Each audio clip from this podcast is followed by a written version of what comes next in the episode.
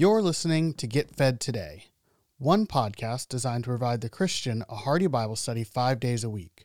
While our mission is to showcase a variety of different Bible teachers, if you want to access more content from a particular pastor, simply listen to the end of the episode for additional information. On behalf of the entire team at Get Fed Today, it is our prayer that today's episode encourages your growth in the grace and knowledge of our Lord Jesus Christ. We're moving through the Bible. Almost complete now with the Gospel according to Matthew as we've begun our journey through the New Testament. This week brings us to chapter 26. And so we encourage you to read over the 26th chapter. Tonight we'll be studying the 26th chapter, making and giving a commentary on the 26th chapter of Matthew. We encourage you to know the Bible, to read through the Bible with us, to study through the Bible with us. Faith comes by hearing, hearing by the Word of God. Paul said to Timothy, Study to show yourself approved unto God a workman that needs not to be ashamed, rightly dividing the word of truth. An opportunity is given to you to study the entire Bible, to know the Bible. As we go through the Bible presently, Matthew chapter 26. This morning, we like to sort of concentrate on the last part of the 26th chapter Beginning with verse 69, we read Now Peter sat without the palace, and a damsel came unto him, saying, Thou also wast with Jesus of Galilee. But he denied before them all, saying, I know not what you're saying. And when he was gone out into the porch, another maid saw him and said unto him, said unto them that were there, This fellow was also with Jesus of Nazareth. And again he denied with an oath, I do not know the man. The oath was, you know, I, I declare before God, or taking some kind of an oath. I don't know the man. After a while, there came unto him those that stood by, and they said to Peter, Surely you also are one of them, for your speech gives you away. Then he began to curse and to swear, saying, I know not the man. And immediately the cock crew. And Peter remembered the word of Jesus, which said unto him, Before the cock crows, thou shalt deny me thrice. And he went out and he wept bitterly. We, all of us with Peter, have experienced the bitter taste of the tears that were shed because of personal failure. There were things that I swore I would never be guilty of doing, but yet I did it. How could I have ever let my Lord down? I weep because of my shame over my weakness. How is it that a man who walked in such close fellowship with Jesus, how is it that he could deny his Lord? How is it that he failed so completely. It should be noted that Jesus warned Peter. He said to Peter, Satan has desired to have you that he might sift you like wheat. But I've prayed for you that your faith fail thee not. And when you are converted, strengthen your brethren. Peter, Satan's desired you. He wants to sift you like wheat. He was warning Peter of the dangers that lay ahead. I believe, though, that this is true of every certain servant of God, that Satan is desiring you. He would like to sift you like wheat. And I believe that the greater the prominence of the ministry that God has given you, the greater desire that Satan has to trip you up and to sift you like wheat. Jesus said, But I've prayed for you. The Bible tells us that He is praying for us. He is able to save all that come unto God, seeing that He ever liveth to make intercession for them. He prayed for Peter that his faith failed thee not. Now, Peter failed in his denial of the Lord, but his faith did not fail. Then Jesus warned Peter before the rooster ever crows, you will deny me three times. Peter vehemently protested the statement of Jesus, declaring, Lord, I would die for you.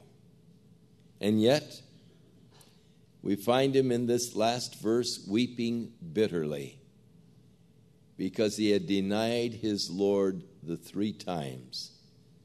As he heard the rooster crowing, the words of Jesus came back and he realized, I failed the Lord. Jesus had warned Peter that his flesh was weak. He said to Peter, The spirit indeed is willing, Peter, but your flesh is weak. Why is it that we get the feeling that somehow we are Mr. Super Saint from the planet Krypton, and I'm ready to take Satan on single handedly, you know? That, that we seem to have that confidence that, you know, though they may fail you, Lord, I won't fail you. You can count on me.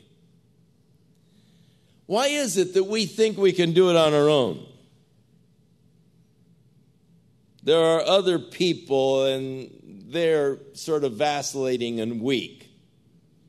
And so, Lord, you can give your time and energy to helping them. You don't need to help me. I'll make it on my own and I'll just bring you the trophies of my victories. I must say that the Lord is faithful to warn us before we make our mistakes. I have yet to make a mistake or I have yet to fall into sin, but what the Lord did not warn me in advance. And I did not heed the warning. How important it is when the Lord warns us of something, we learn to listen to the warning. There's that little voice that says, No, don't go there, or No, don't do that. And we say, Well, I, I you know, I, I can manage. I, you know, I, I'll be strong. And we've had the warnings, but yet we ignore so often that check of the Spirit, that warning of the Spirit, that, that little voice that says, No, I don't think you should. Let's follow Peter on this road to denial, and hopefully let us learn from his mistakes. First of all, the first mistake I see of Peter in this chapter was his arguing with the Lord. When Jesus said to his disciples, verse 31, All of you will be offended because of me this night, and then quoted the scriptures, for it is written, I will smite the shepherd, and the sheep of the flock will be scattered abroad. So Jesus had made the statement based upon the scriptures. All of you are going to be offended. It's been predicted I will smite the shepherd, and the sheep will all be scattered abroad. Satan, I mean, Peter started to argue with the Lord. And as he argued with the Lord, he said, Lord, though they may all be offended, no doubt pointing to the other disciples, I will never be offended. And it was at this point that Jesus predicted Peter's personal failure. He said, Peter, before the rooster crows, you will have denied me three times. But he keeps arguing with the Lord.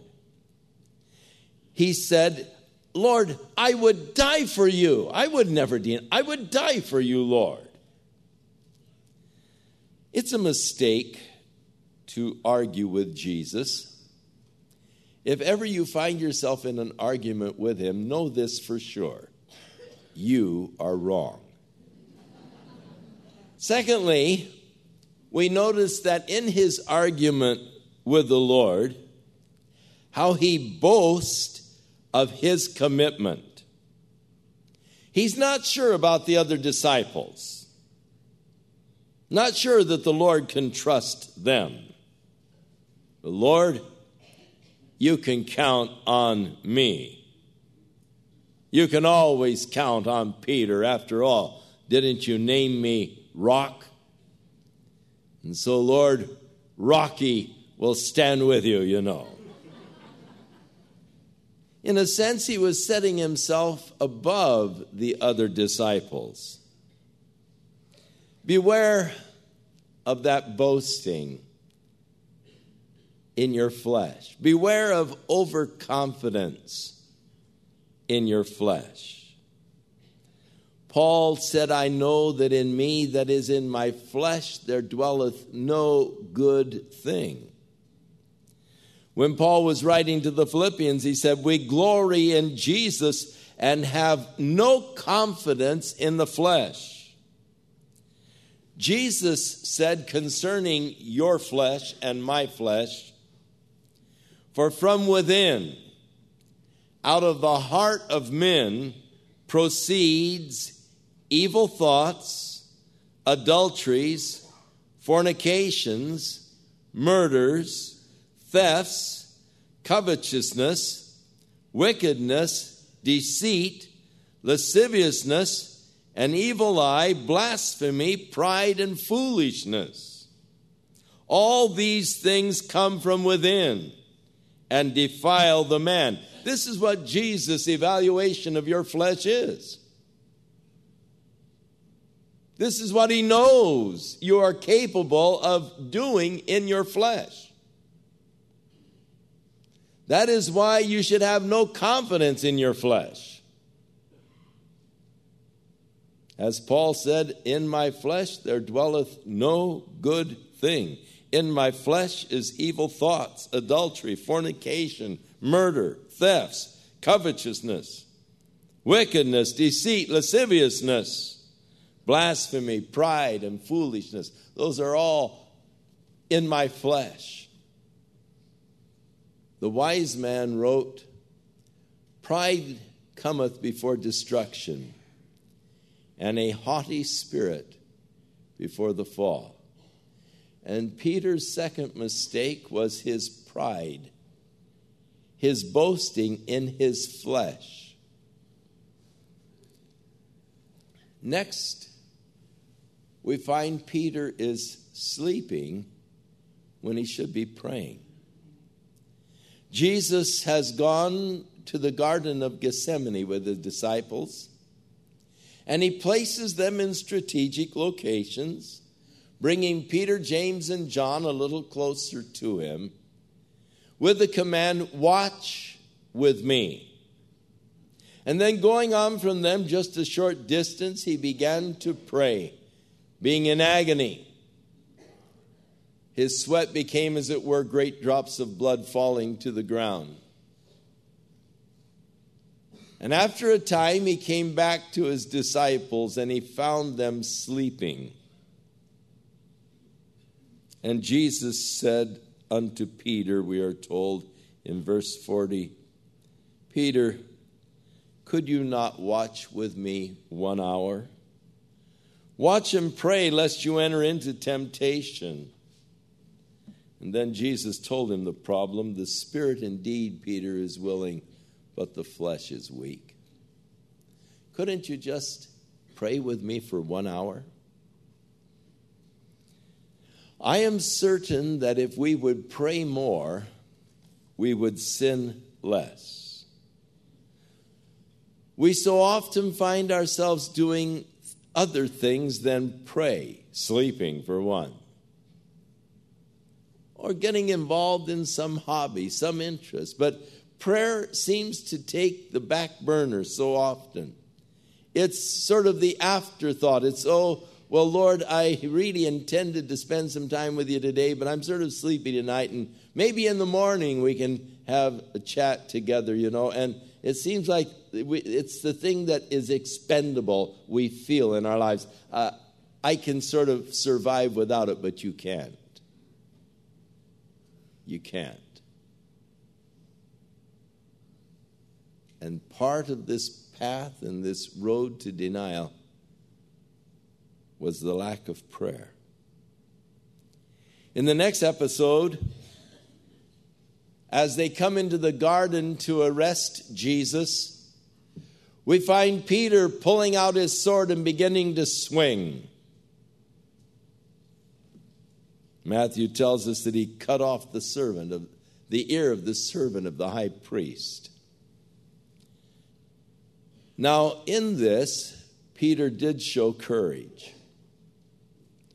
Here are a group of soldiers that have come to arrest Peter, I mean, arrest Jesus, and Peter is willing to take them on single handedly. He's ready now to die for his Lord.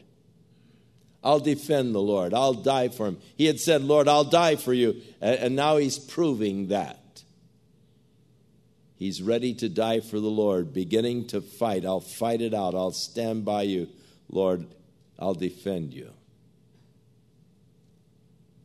But Jesus said, Peter, put away your sword. They that live by the sword perish by the sword. I really don't need your help, Peter.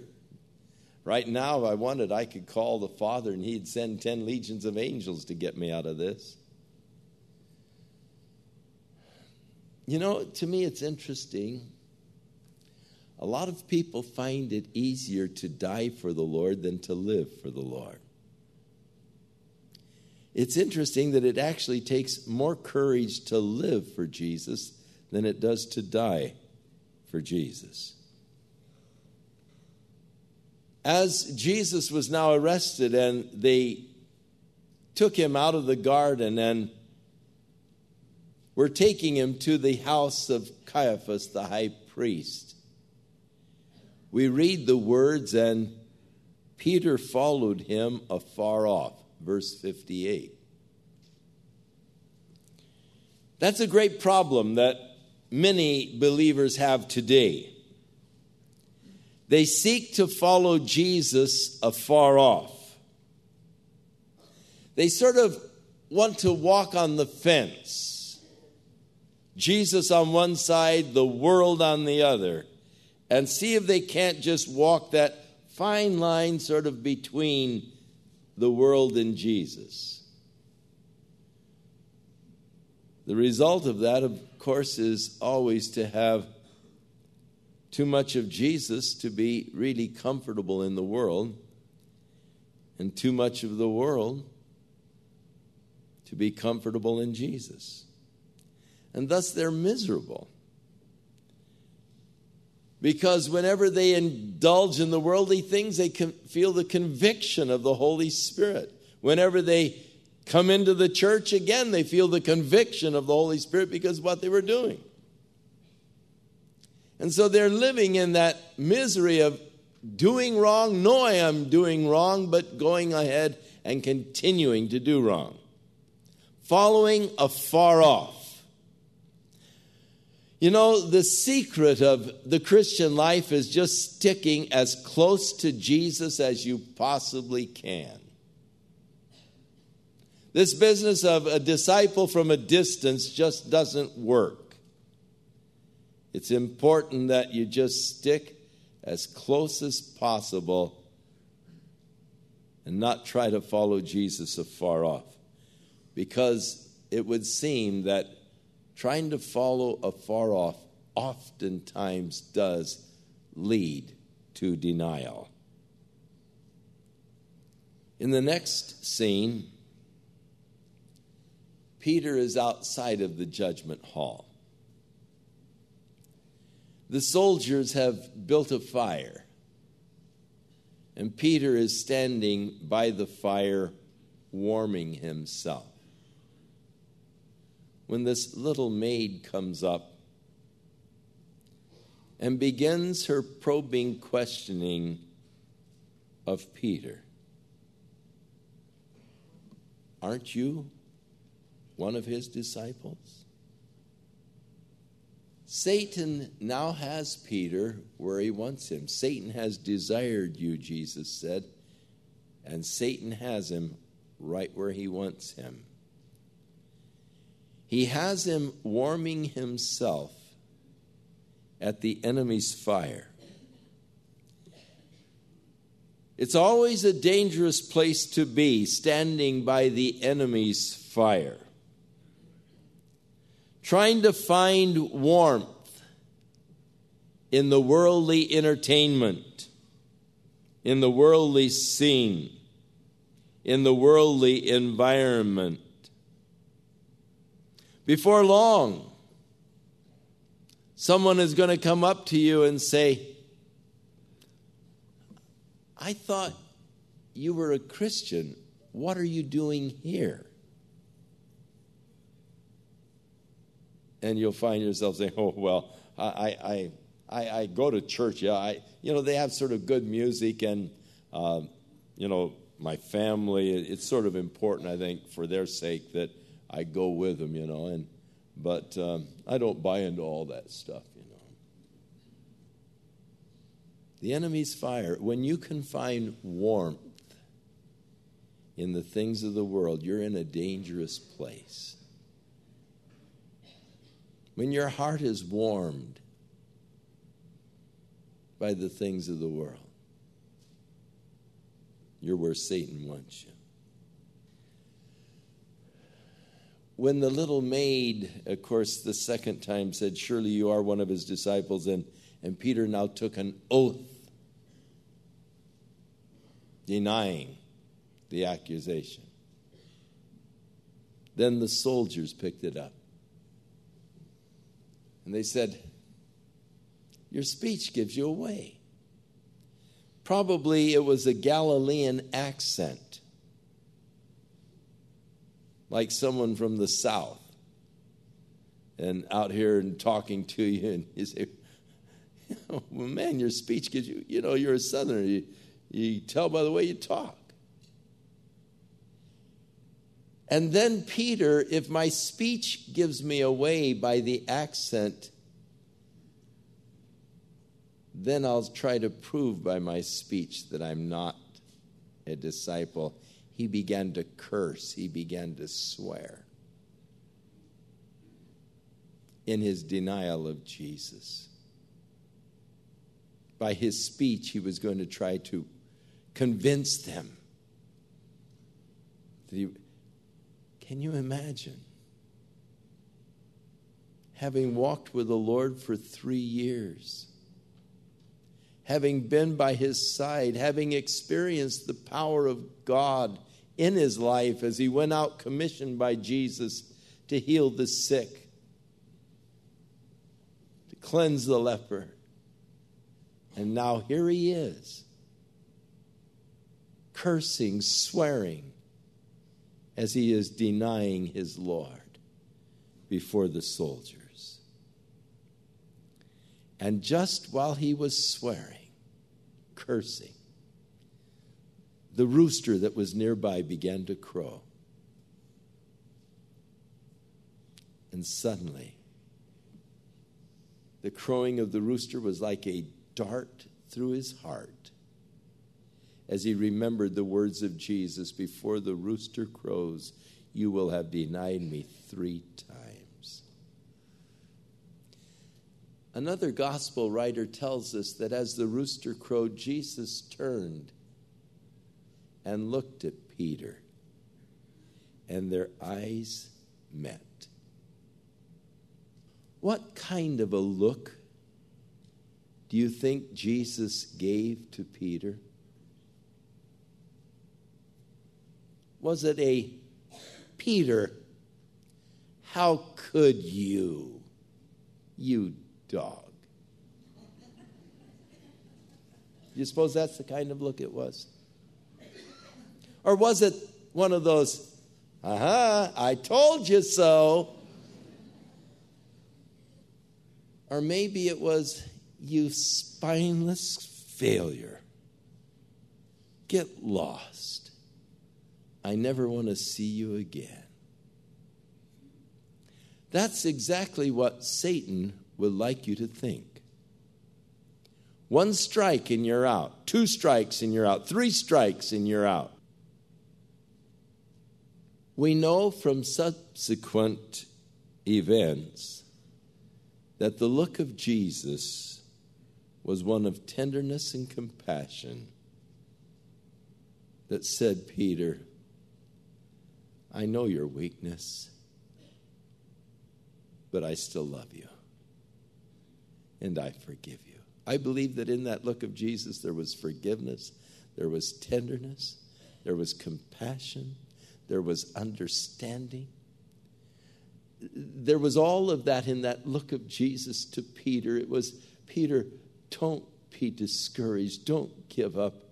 I love you, Peter. I, I knew you were going to do that, but that's all right. I love you. I've been praying for you, Peter. How do you suppose that Jesus is looking at your failure today?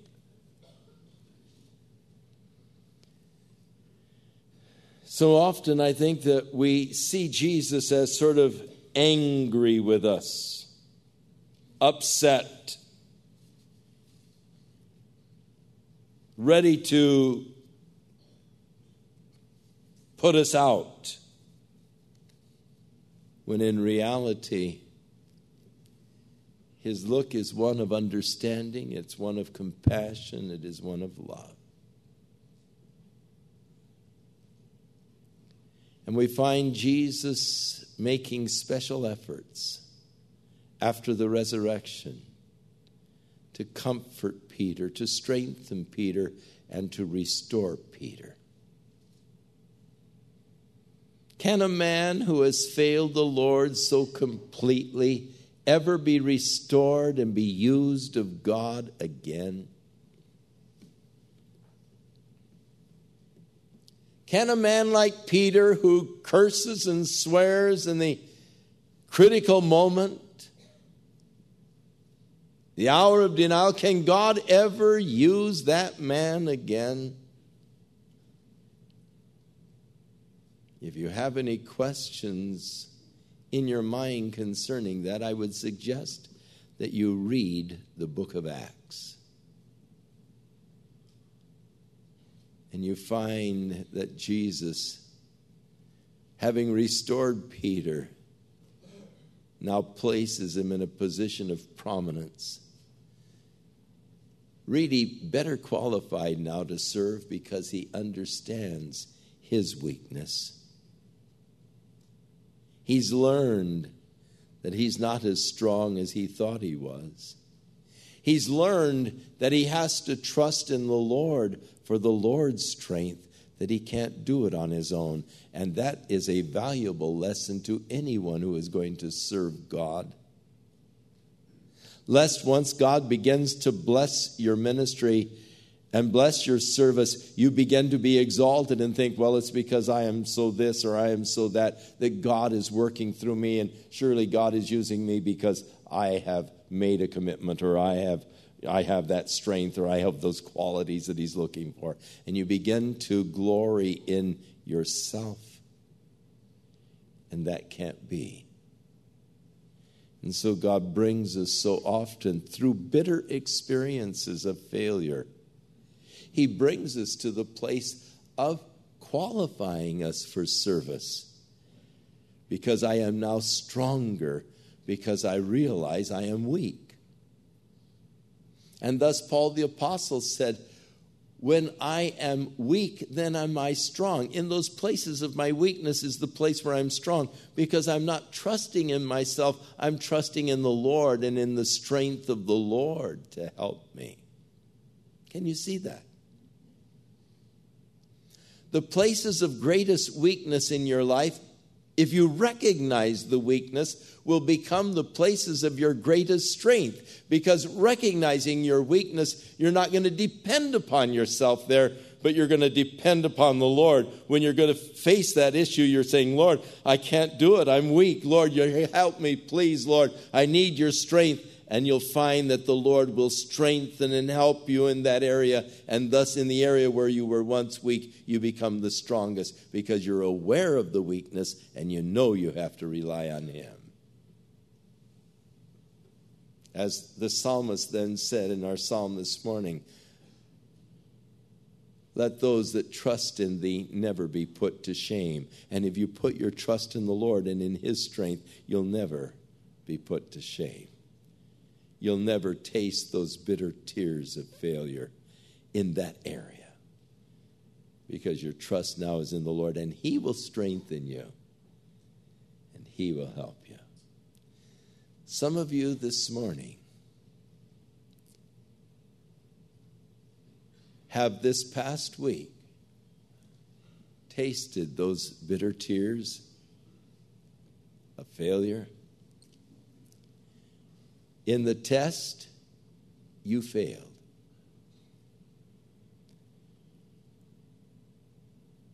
And as David, when he failed so miserably, the joy of thy salvation is gone.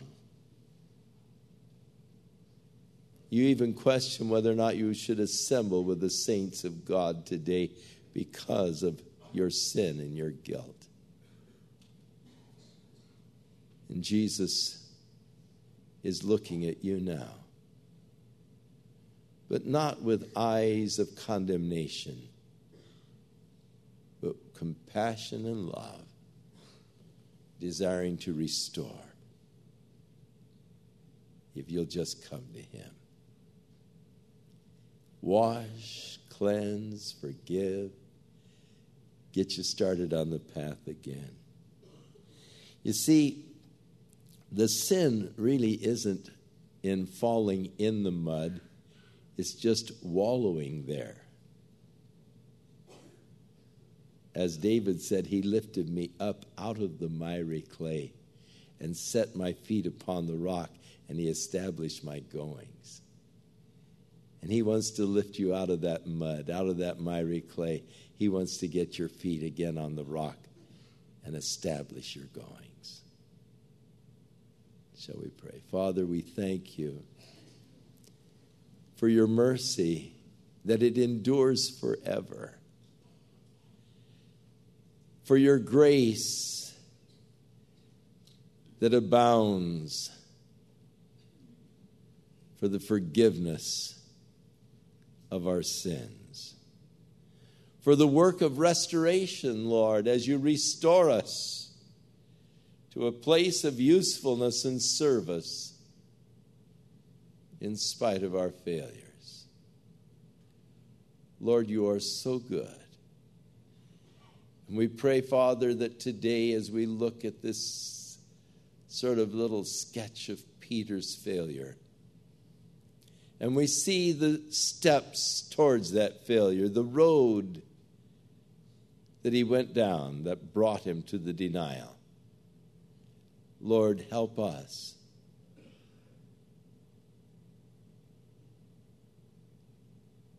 That we will recognize, Lord, our weakness rather than boasting in our strengths. And thus may we rely upon you, Lord, totally and completely. So that as you give to us the victory, We will glory not in our flesh, but we will glory in you, our wonderful Lord, who causes us to triumph. In Jesus' name we pray. Amen. Shall we stand? His wonderful look of love made the teardrops start and broken one my heart. His wonderful look of love, forgiveness, compassion, tenderness, understanding. And today, He wants to wash you and cleanse you. He wants to start you over. He wants to put your feet back on the rock. He wants to establish you. No longer vacillating, no longer up and down, no longer one failure to the next, but He wants to establish you. I would encourage you go back to the prayer room. Receive His love, receive His forgiveness, receive His grace and mercy. Start over again. This time, holding tight to His hand sticking close by his side, staying away from the enemy's fires as far away as possible, finding his strength. Thank you for listening to Get Fed Today. Today's sermon comes from Pastor Chuck Smith. If you enjoy the message, you can access more of Pastor Chuck's teaching ministry by visiting pastorchuck.org.